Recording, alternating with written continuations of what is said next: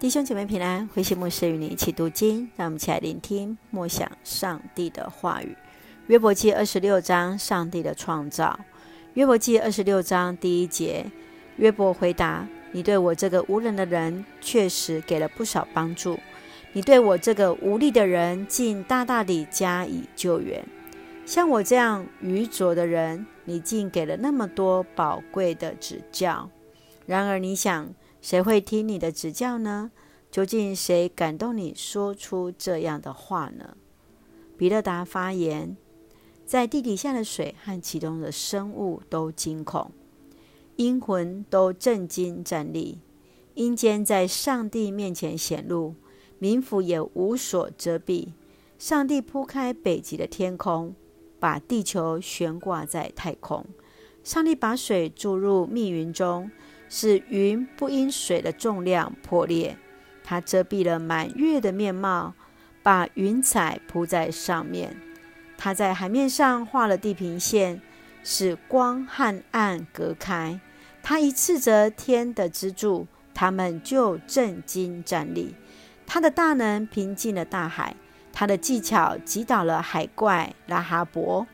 他吹气洁净了天空。他的手击杀了奔逃的海怪，然而这不过是上帝小事全能，不过是我们听到的微声。谁能测透上帝大能的威力呢？是的，我们来看见在这段经文当中，从二十六章到三十一章是约伯为自己来辩论，约伯和朋友的对话。愈发的激烈，胜过一开始他们理性的对话。从这段经文第一节到第四节，约伯在发怒当中打断了比勒达的发言。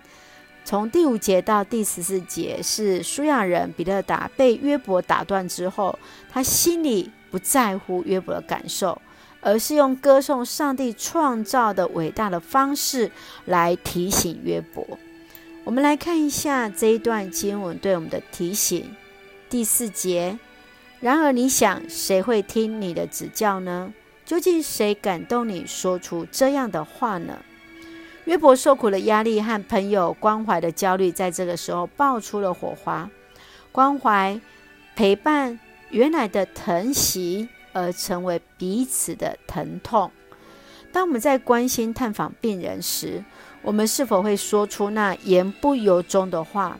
原本我们是要关心人，我们却无意当中说出了批评的话语。我们过去曾经是如何去陪伴那在病痛受苦当中的弟兄姐妹呢？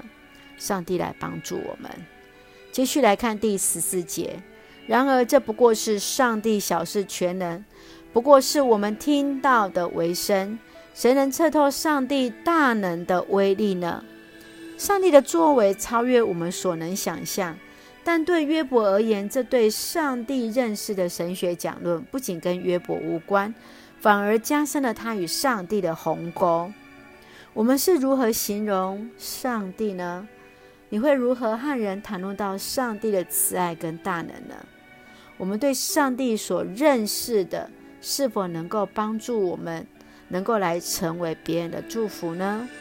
我们看见在二十六章十四节。谁能测透上帝大能的威力呢？是的，我们确实无法了解，无法测透。但愿神的力量来成为我们最大的祝福。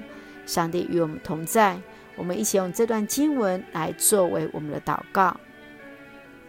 亲爱的天父，谢谢你爱我们，恩待保守我们弟兄姐妹，在那病痛当中，使我们在关怀人的时候少些判断。